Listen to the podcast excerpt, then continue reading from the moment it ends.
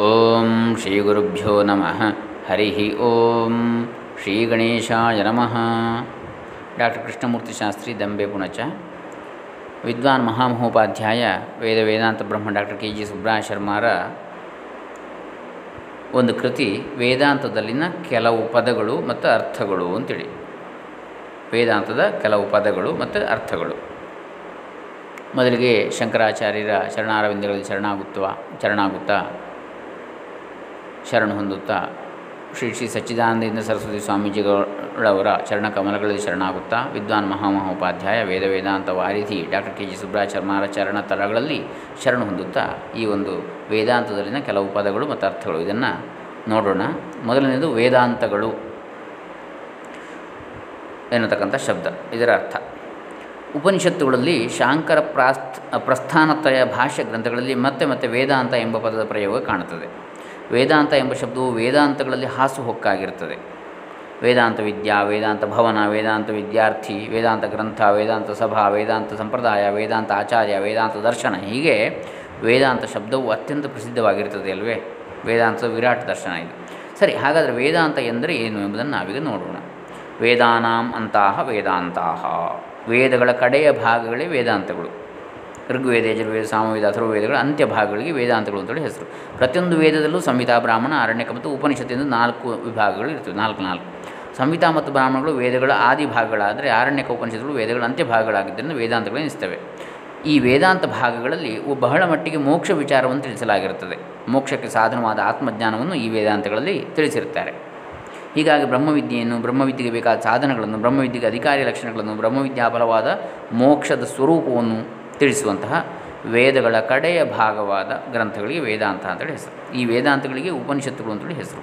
ಈ ಉಪನಿಷತ್ತುಗಳು ಈಶಕೇನ ಕಾಠಕ ಪ್ರಶ್ನ ಮುಂಡಕ ಮಾಂಡೂಕ್ಯ ತೈತ್ತಿರಿಯ ಐತರೆಯ ಛಾಂದೋಗ್ಯ ಬೃಹದಾರಣ್ಯಕ ಶ್ವೇತಾಶ್ವತರ ಕೌಶಿತಕಿ ಜಾಬಾಲ ಕೈವಲ್ಯ ಎಂದು ಹದಿನಾಲ್ಕು ಇರ್ತವೆ. ಈ ಹದಿನಾಲ್ಕು ಉಪನಿಷತ್ತುಗಳು ಹದಿನಾಲ್ಕು ವೇದಾಂತಗಳು ಅಂತೇಳಿ ಹೆಸರಿದೆ.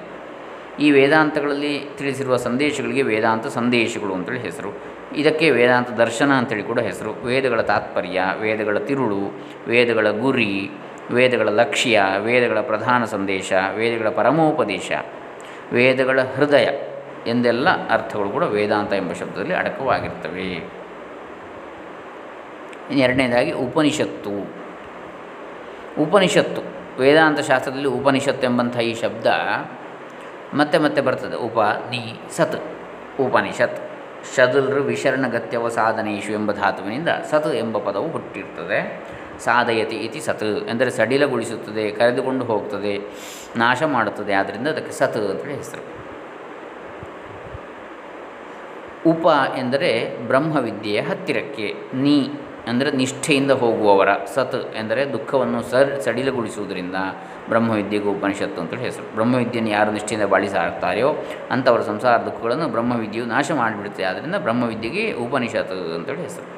ಬ್ರಹ್ಮವಿದ್ಯೆಯನ್ನು ಆಶ್ರಯಿಸಿದವರನ್ನು ಬ್ರಹ್ಮವಿದ್ಯೆಯು ಪರಬ್ರಹ್ಮದ ಬಳಿಗೆ ಕಂಡು ಕೊಂಡೊಯ್ಯುವುದರಿಂದಲೂ ಬ್ರಹ್ಮವಿದ್ಯೆಗೆ ಉಪನಿಷತ್ತು ಅಂತೇಳಿ ಹೆಸರಾಯಿತು. ಇದೊಂದು ರೀತಿಯ ಅರ್ಥ. ಹೀಗಾಗಿ ಉಪನಿಷತ್ತು ಅಂತ ಹೇಳಿದರೆ ಬ್ರಹ್ಮವಿದ್ಯೆ ಎಂಬುದೇ ಮುಖ್ಯ ಅರ್ಥ. ಉಪ ಗುರುಗಳ ಹತ್ತಿರದಲ್ಲಿ ನೀ ನಿಷ್ಠೆಯಿಂದ ಸತ್ ಕೂತ್ಕೊಂಡು ಸಂಪಾದಿಸಬೇಕಾದ ವಿದ್ಯೆ ಎಂದರೆ ಬ್ರಹ್ಮವಿದ್ಯೆ. ಸದ್ಗುರುಗಳ ಸೇವೆಯನ್ನು ಮಾಡ್ತಾ ಸದ್ಗುರುಗಳ ಸನ್ನಿಧಾನದಲ್ಲಿ ಇದ್ದುಕೊಂಡು ಗು ಸದ್ಗುರುಗಳಿಂದಲೇ ಹೊಂದಬೇಕಾಗಿರುವ ವಿದ್ಯೆ ಬ್ರಹ್ಮವಿದ್ಯೆ. ಹೀಗಾಗಿ ಉಪನಿಷತ್ತು ಎಂದರೆ ಬ್ರಹ್ಮವಿದ್ಯೆ ಎಂದು ತಿಳಿಯಬೇಕು. ಗುರುಪ್ರಸಾದ ಲಭ್ಯ ಬ್ರಹ್ಮವಿದ್ಯಾ ಎಂದು ಶ್ರೀಶಂಕರ್ ಹೇಳ್ತಾರೆ. ಇದು ಮತ್ತೊಂದು ರೀತಿಯ ಅರ್ಥ. ಒಟ್ಟಿನಲ್ಲಿ ಉಪನಿಷತ್ತು ಅಂತ ಹೇಳಿದರೆ ಬ್ರಹ್ಮವಿದ್ಯೆ ಎಂಬುದು ಮುಖ್ಯ ಅರ್ಥ. ಇನ್ನು ಇಂಥ ಬ್ರಹ್ಮವಿದ್ಯೆಯನ್ನು ನಮಗೆ ಉಪದೇಶಿಸುವ ಗ್ರಂಥಗಳಿಗೂ ಉಪನಿಷತ್ ಅಂತೇಳಿ ಹೆಸರು. ಹೀಗಾಗಿ ಕೇನೋಪನಿಷತ್ತು ಮುಂಡಕೋಪನಿಷತ್ತು ಐತಿರೇಯ ಉಪನಿಷತ್ತು ಎಂದು ಮುಂತಾಗಿ ಹೆಸರುಗಳು ಬಂದಿರ್ತವೆ. ಇದು ಗೌಣಾರ್ಥದಲ್ಲಿ ಇರುವ ಪ್ರಯೋಗವನ್ನು ತಿಳಿಯಬೇಕು. ಈ ಗ್ರಂಥಗಳಲ್ಲಿ ಬ್ರಹ್ಮವಿದ್ಯೆಯನ್ನು ತಿಳಿಸಿರ್ತಾರೆ ಅಂತೂ ವೇದಗಳ ಕಡೆಯ ಭಾಗವಾದ ಬ್ರಹ್ಮವಿದ್ಯಾಬೋಧಕವಾದ ಗ್ರಂಥಗಳನ್ನು ಗೌಣಾರ್ಥದಲ್ಲಿ ಉಪನಿಷತ್ತು ಅಂತೇಳಿ ಕರೀತಾರೆ. ಅಂತೂ ಉಪನಿಷತ್ತು ಅಂತ ಹೇಳಿದರೆ ಬ್ರಹ್ಮವಿದ್ಯೆ ಎಂದು, ಬ್ರಹ್ಮವಿದ್ಯಾಬೋಧಕ ವೇದಾಂತ ಗ್ರಂಥಗಳೆಂದು ತಿಳಿಯಬಹುದು, ತಿಳಿಯಬೇಕು. ಇದು ಉಪನಿಷತ್ತು. ಇನ್ನು ಪ್ರಸ್ಥಾನತ್ರಯ ಅಂದರೆ ಏನು? ವೇದಾಂತ ಪ್ರಪಂಚದಲ್ಲಿ ಪ್ರಸ್ಥಾನತ್ರಯ ಎಂಬ ಈ ಪದ ಬಹಳ ಮುಖ್ಯವಾದದ್ದು. ಪ್ರಸ್ಥಾನತ್ರಯ ಎಂಬುದು ಗ್ರಂಥಗಳ ಹೆಸರು. ಉಪನಿಷತ್ತುಗಳೆಂಬ ಶ್ರುತಿ ಪ್ರಸ್ಥಾನ, ಭಗವದ್ಗೀತೆ ಎಂಬ ಸ್ಮೃತಿ ಪ್ರಸ್ಥಾನ ಮತ್ತು ಬ್ರಹ್ಮಸೂತ್ರಗಳೆಂಬ ನ್ಯಾಯ ಪ್ರಸ್ಥಾನ.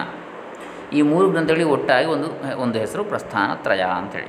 ಈ ಪ್ರಸ್ಥಾನತ್ರಯಗಳಲ್ಲಿ ತಿಳಿಸಿರುವ ಪವಿತ್ರ ಸಂದೇಶಗಳಿಗೆ ವೇದಾಂತ ಸಂದೇಶ ಅಂತೇಳಿ ಹೆಸರು. ಈ ಪ್ರಸ್ಥಾನತ್ರಯಗಳಲ್ಲಿ ಮಂಡಿಸಿರುವ ಸಿದ್ಧಾಂತಕ್ಕೆ ವೇದಾಂತ ಸಿದ್ಧಾಂತ ಅಂತೇಳಿ ಹೆಸರು. ಈ ಪ್ರಸ್ಥಾನತ್ರಯ ಗ್ರಂಥಗಳಿಗೆ ಶ್ರೀಶಂಕರರು ವಿಸ್ತಾರವಾದ ಭಾಷ್ಯಗಳನ್ನು ಬರೆದಿದ್ದಾರೆ. ಇವುಗಳಿಗೆ ಪ್ರಸ್ಥಾನತ್ರಯ ಶಾಂಕರ ಭಾಷೆ ಗ್ರಂಥಗಳು ಅಂತೇಳಿ ಹೆಸರು. ಇದರ ಸಂಕ್ಷಿಪ್ತ ಪರಿಚಯವನ್ನು ನಾವೀಗ ಮಾಡಿಕೊಳ್ಳೋಣ. ಶ್ರುತಿ ಪ್ರಸ್ಥಾನ. ಶ್ರುತಿಗಳು ಅಂತಂದರೆ ವೇದಗಳು. ಅಪೌರುಷೇಯವಾದ ವೇದಗಳು ಪರಬ್ರಹ್ಮದ ಸ್ವರೂಪವನ್ನು ಜೀವ ಜಗತ್ತಿನ ಸ್ವರೂಪವನ್ನು ತಿಳಿಸ್ತವೆ. ಶ್ರುತಿಗಳಲ್ಲಿ ಅಂದರೆ ವೇದಾಂತಗಳಲ್ಲಿ ಬ್ರಹ್ಮೈವೇದಂ ವಿಶ್ವಂ ಈ ವಿಶ್ವವೆಲ್ಲೂ ಬ್ರಹ್ಮವೇ ಎಂಬ ಸಿದ್ಧಾಂತವನ್ನು ಮನಮುಟ್ಟುವಂತೆ ತಿಳಿಸಿರುತ್ತದೆ. ಹದಿನಾಲ್ಕು ಉಪನಿಷತ್ತುಗಳ ಸಿದ್ಧಾಂತಕ್ಕೆ ಶ್ರುತಿ ಪ್ರಸ್ಥಾನ ಸಿದ್ಧಾಂತ ಅಂತೇಳಿ ಹೆಸರು ಸ್ಮೃತಿ ಪ್ರಸ್ಥಾನ, ಸ್ಮೃತಿ ಅಂತಂದರೆ ಋಷಿಮುನಿಗಳು ಹೇಳಿರುವ ವಾಕ್ಯಗಳು. ವೇದವ್ಯಾಸ ರಚಿತ ಮಹಾಭಾರತದ ಭೀಷ್ಮ ಪರ್ವದಲ್ಲಿ ಬಂದಿರುವ ಭಗವದ್ಗೀತೆಗೆ ಸ್ಮೃತಿ ಪ್ರಸ್ಥಾನ ಅಂತೇಳಿ ಹೆಸರು ಇದಕ್ಕೆ ಸಾಧನ ಪ್ರಸ್ಥಾನ ಅಂತೇಳಿ ಕೂಡ ಹೆಸರಿದೆ. ಉಪನಿಷತ್ತುಗಳ ಸಂದೇಶವನ್ನು ಅರ್ಥ ಮಾಡಿಕೊಳ್ಳಬೇಕಾದರೆ ಕೆಲವು ಸಾಧನಗಳು ಬೇಕಲ್ವೇ? ಅವುಗಳನ್ನು ಸ್ಮೃತಿ ಪ್ರಸ್ಥಾನದಲ್ಲಿ ವಿಸ್ತಾರವಾಗಿ ಹೇಳಿದ್ದಾರೆ. ಇನ್ನು ನ್ಯಾಯ ಪ್ರಸ್ಥಾನ. ವೇದಾಂತ ಸಿದ್ಧಾಂತವನ್ನು ನ್ಯಾಯದಿಂದ ಅಂದರೆ ಯುಕ್ತಿಯಿಂದ ನಿರ್ಣಯಿಸಿರುವ ಗ್ರಂಥ ಅಂತ ಹೇಳಿದರೆ ಬಾದರಾಯಣಾಚಾರ್ಯರ ಬ್ರಹ್ಮಸೂತ್ರಗಳು. ಇದಕ್ಕೆ ವೇದಾಂತ ಮೀಮಾಂಸಾ ಶಾಸ್ತ್ರ ಅಂತೇಳಿ ಹೆಸರು. ಉತ್ತರ ಮೀಮಾಂಸ ಅಥವಾ ವೇದಾಂತ ಮೀಮಾಂಸ. ಹೀಗೆ ಪ್ರಸ್ಥಾನತ್ರಯ ಶಾಂಕರ ಭಾಷೆ ಗ್ರಂಥಗಳನ್ನು ಜಿಜ್ಞಾಸು ಮುಮುಕ್ಷು ಸಾಧಕರು ಆಳವಾಗಿ ಅಧ್ಯಯನ ಮಾಡಲೇಬೇಕು. ಯಾಕಂದರೆ ಪ್ರಸ್ಥಾನತ್ರಯಗಳೆಂದರೆ ವೇದಾಂತಗಳು ಅಂದರೆ ಪ್ರಸಿದ್ಧವಾಗಿರ್ತವೆ. ಶ್ರುತಿ, ಯುಕ್ತಿ, ಅನುಭವಗಳ ಆಧಾರದ ಮೇಲೆ ವೇದಾಂತಗಳು ಹೊರಟಿರ್ತವೆ. ಹೀಗೆ ಇದು ಪ್ರಸ್ಥಾನತ್ರಯ ಭಾಷ್ಯ ಅಂತೇಳಿ ಇದು ಮೂರು ವಿಚಾರಗಳು ಇವತ್ತಿಗೆ ನಾವು ನೋಡಿದ್ದೇವೆ. ಇನ್ನು ಸಾಧನ ಚತುಷ್ಟಯ ಅಂತ ಹೇಳಿದರೆ ಏನು? ಆತ್ಮಜ್ಞಾನವನ್ನು ಹೊಂದುವುದಕ್ಕೆ ವೇದಾಂತದಲ್ಲಿ ಮುಮುಕ್ಷುಗಳಿಗೆ, ಅಂದರೆ ಮೋಕ್ಷಾಕಾಂಕ್ಷಿಗಳಿಗೆ ವಿಹಿತವಾಗಿರುವ ಸಾಧನಗಳು ಈ ಸಾಧನ ಚತುಷ್ಟಯ. ನಾಲ್ಕು, ಯಾವುದೇ ಗುರಿಯನ್ನು ಮುಟ್ಟಬೇಕಾದ ಸಾಧನಗಳು ಬೇಕಲ್ವೇ? ಸಾಧನಗಳು ಇಲ್ಲದೆ ಹೋದರೆ ಯಾ, ಸಾಧಕರೇ ಆಗುವುದಿಲ್ಲ. ಸಾಧನಗಳು ಇಲ್ಲದೆ ಹೋದರೆ ಯಾವ ಗುರಿಯನ್ನು ಯಾರು ಮುಟ್ಟಲಾರೋ? ಆದ್ದರಿಂದ ವೇದಾಂತಗಳನ್ನು ಅಧ್ಯಯನ ಮಾಡಿ. ಅಲ್ಲಿ ತಿಳಿಸಿರುವಂತೆ ಅಹಂ ಬ್ರಹ್ಮಾಸ್ಮಿ ಎಂಬ ಬ್ರಹ್ಮಾತ್ಮ ಭಾವವನ್ನು ಹೊಂದಬೇಕಾದರೆ ಕೆಲವು ಅಧ್ಯಾತ್ಮ ಸಾಧನಗಳು ಬೇಕು.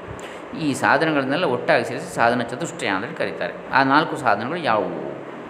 ಒಂದು, ನಿತ್ಯಾನಿತ್ಯ ವಸ್ತು ವಿವೇಕ. ಈ ಪ್ರಪಂಚದಲ್ಲಿ ಬ್ರಹ್ಮವೊಂದೇ ನಿತ್ಯವೂ ಸತ್ಯವೂ ಆಗಿದೆ ಎಂದು ಬ್ರಹ್ಮವೊಂದನ್ನು ಬಿಟ್ಟು ಉಳಿದೆಲ್ಲ ಸಂಪತ್ತುಗಳು ಅನಿತ್ಯವೆಂದು ವಿವೇಕದಿಂದ ತಿಳಿಯಬೇಕು. ಅಧ್ಯಾತ್ಮ ಸಾಧಕರು ಪ್ರಪ್ರಥಮವಾಗಿ ವಿವೇಕಿಗಳಾಗಬೇಕು. ಇದು ಮುಖ್ಯ ಸಾಧನ. ಎರಡನೇದು ಇಹಾಮೂತ್ರ ಫಲಭೋಗ ವಿರಾಗ. ಬ್ರಹ್ಮಸ್ವರೂಪವಾದ ಮೋಕ್ಷ ಒಂದೇ ನಿತ್ಯವಾದ ಫಲವೆಂದು ತಿಳಿದ ಮೇಲೆ, ಉಳಿದದ್ದೆಲ್ಲ ಜುಳ್ಳು ಎಂದು ತಿಳಿಯುತ್ತದಲ್ವೇ ಹೀಗೆ ತಿಳಿದ ಮೇಲೆ ಈ ಲೋಕದ ಹಾಗೂ ಪರಲೋಕದ ಅನಿತ್ಯ ಫಲಗಳಿಂದ ವಿರಕ್ತನಾಗಬೇಕು. ಅಶಾಶ್ವತ ಫಲಗಳಿಂದ. ಇದಕ್ಕೆ ವೈರಾಗ್ಯ ಅಂತ ಹೇಳಿದರು ಸಾಧಕನಿಗೆ ವೈರಾಗ್ಯವು ಬೇಕೇ ಬೇಕು. ಶಮ ದಮಾದಿ ಷಟ್ ಸಂಪತ್ತಿ. ಮೂರನೇದು ಶಮ ಅಂತಂದರೆ ಮನಸ್ಸಿನ ನಿಗ್ರಹ ದಮ ಅಂದರೆ ಇಂದ್ರಿಯ ನಿಗ್ರಹ, ಉಪರತಿ ಅಂದರೆ ಆದಷ್ಟು ಲೌಕಿಕ ವ್ಯವಹಾರಗಳಿಂದ ದೂರ ಇರುವಂಥದ್ದು. ತಿತಿಕ್ಷ ಅಂದರೆ ಅಗತ್ಯವಾದದ್ದನ್ನು ಮಾತ್ರ ಮಾಡುವಂಥದ್ದು ಉಪರತಿ ಅಂದರೆ ಲೌಕಿಕ ವ್ಯವಹಾರ ಅಗತ್ಯವಾದದ್ದು ಮಾತ್ರ, ಅತಿ ಅಗತ್ಯವಾದದ್ದು ಮಾತ್ರ. ತಿತಿಕ್ಷ ಅಂತ ಹೇಳಿದರೆ ಸುಖ, ದುಃಖ, ಮಾನ, ಅಪಮಾನಗಳನ್ನು ಸಹಿಸಿಕೊಳ್ಳುವಂಥದ್ದು. ಶ್ರದ್ಧಾ ಎಂದರೆ ಗುರು, ಶಾಸ್ತ್ರ, ವಾಕ್ಯಗಳಲ್ಲಿ ವಿಶ್ವಾಸ, ಸಮಾಧಾನ ಅಂತೇಳಿ ಏಕಾಗ್ರತೆ. ಈ ಆರೂ ಸಾಧನಗಳಿಗೆ ಶಮ, ಶಮಾದಿ ಷಟ್ಕ ಸಂಪತ್ತು ಅಂತೇಳಿ ಹೆಸರು. ಮೋಕ್ಷುತ್ವ ನಾಲ್ಕನೇದು. ಮೋಕ್ಷಂ ಇಚ್ಛು ಮೋಕ್ಷು ತಸ್ಯ ಭಾವ ಮೋಕ್ಷುತ್ವಂ. ಜನ್ಮ, ಮರಣ. ಶೋಕ ಮೋಹ ಪುಣ್ಯಪಾಪ, ಇಚ್ಛಾದ್ವೇಷ ಸುಖ ದುಃಖ ರೂಪವಾದ ಈ ಸಂಸಾರ ಬಂಧನದಿಂದ ತನ್ನನ್ನು ತಪ್ಪಿಸಿಕೊಳ್ಳಲೇಬೇಕೆಂಬ ತೀವ್ರವಾದ ಇಚ್ಛೆ, ಅದೇ ಮೋಕ್ಷತ್ವ. ಹೀಗೆ ಈ ನಾಲ್ಕು ಸಾಧನಗಳಿಗೆ ಸಾಧನ ಚತುಷ್ಟಯ ಅಂಥೇಳಿ ಹೆಸರು. ನಾಳೆ ದಿವಸ ನಾವು ಅವಸ್ಥಾತ್ರಯದ ಬಗ್ಗೆ ಮತ್ತು ಬೇರೆ ಬೇರೆ ವಿಚಾರಗಳ ಬಗ್ಗೆ ಹಾಗೆ ನೋಡೋಣ. ವೇದಾಂತಗಳಲ್ಲಿನ ಕೆಲವು ಪದಗಳು ಮತ್ತು ಅರ್ಥಗಳು ಅಂತೇಳಿ ವಿದ್ವಾನ್ ಮಹಾಮಹೋಪಾಧ್ಯಾಯ ಡಾಕ್ಟರ್ ಕೆ ಜಿ ಸುಬ್ರಹ ಶರ್ಮರ ಕೃತಿ, ಬಹಳ ಸುಂದರ ಸರಳವಾದ ಕೃತಿ. ಇದರ ಒಂದನೇ ಕಂತು ಇವತ್ತಿಗೆ ಮುಗೀತು. ಎರಡನೇ ಕಂತನ್ನು ನಾಳೆ ದಿವಸ ನೋಡೋಣ. ಹರೇ ರಾಮ.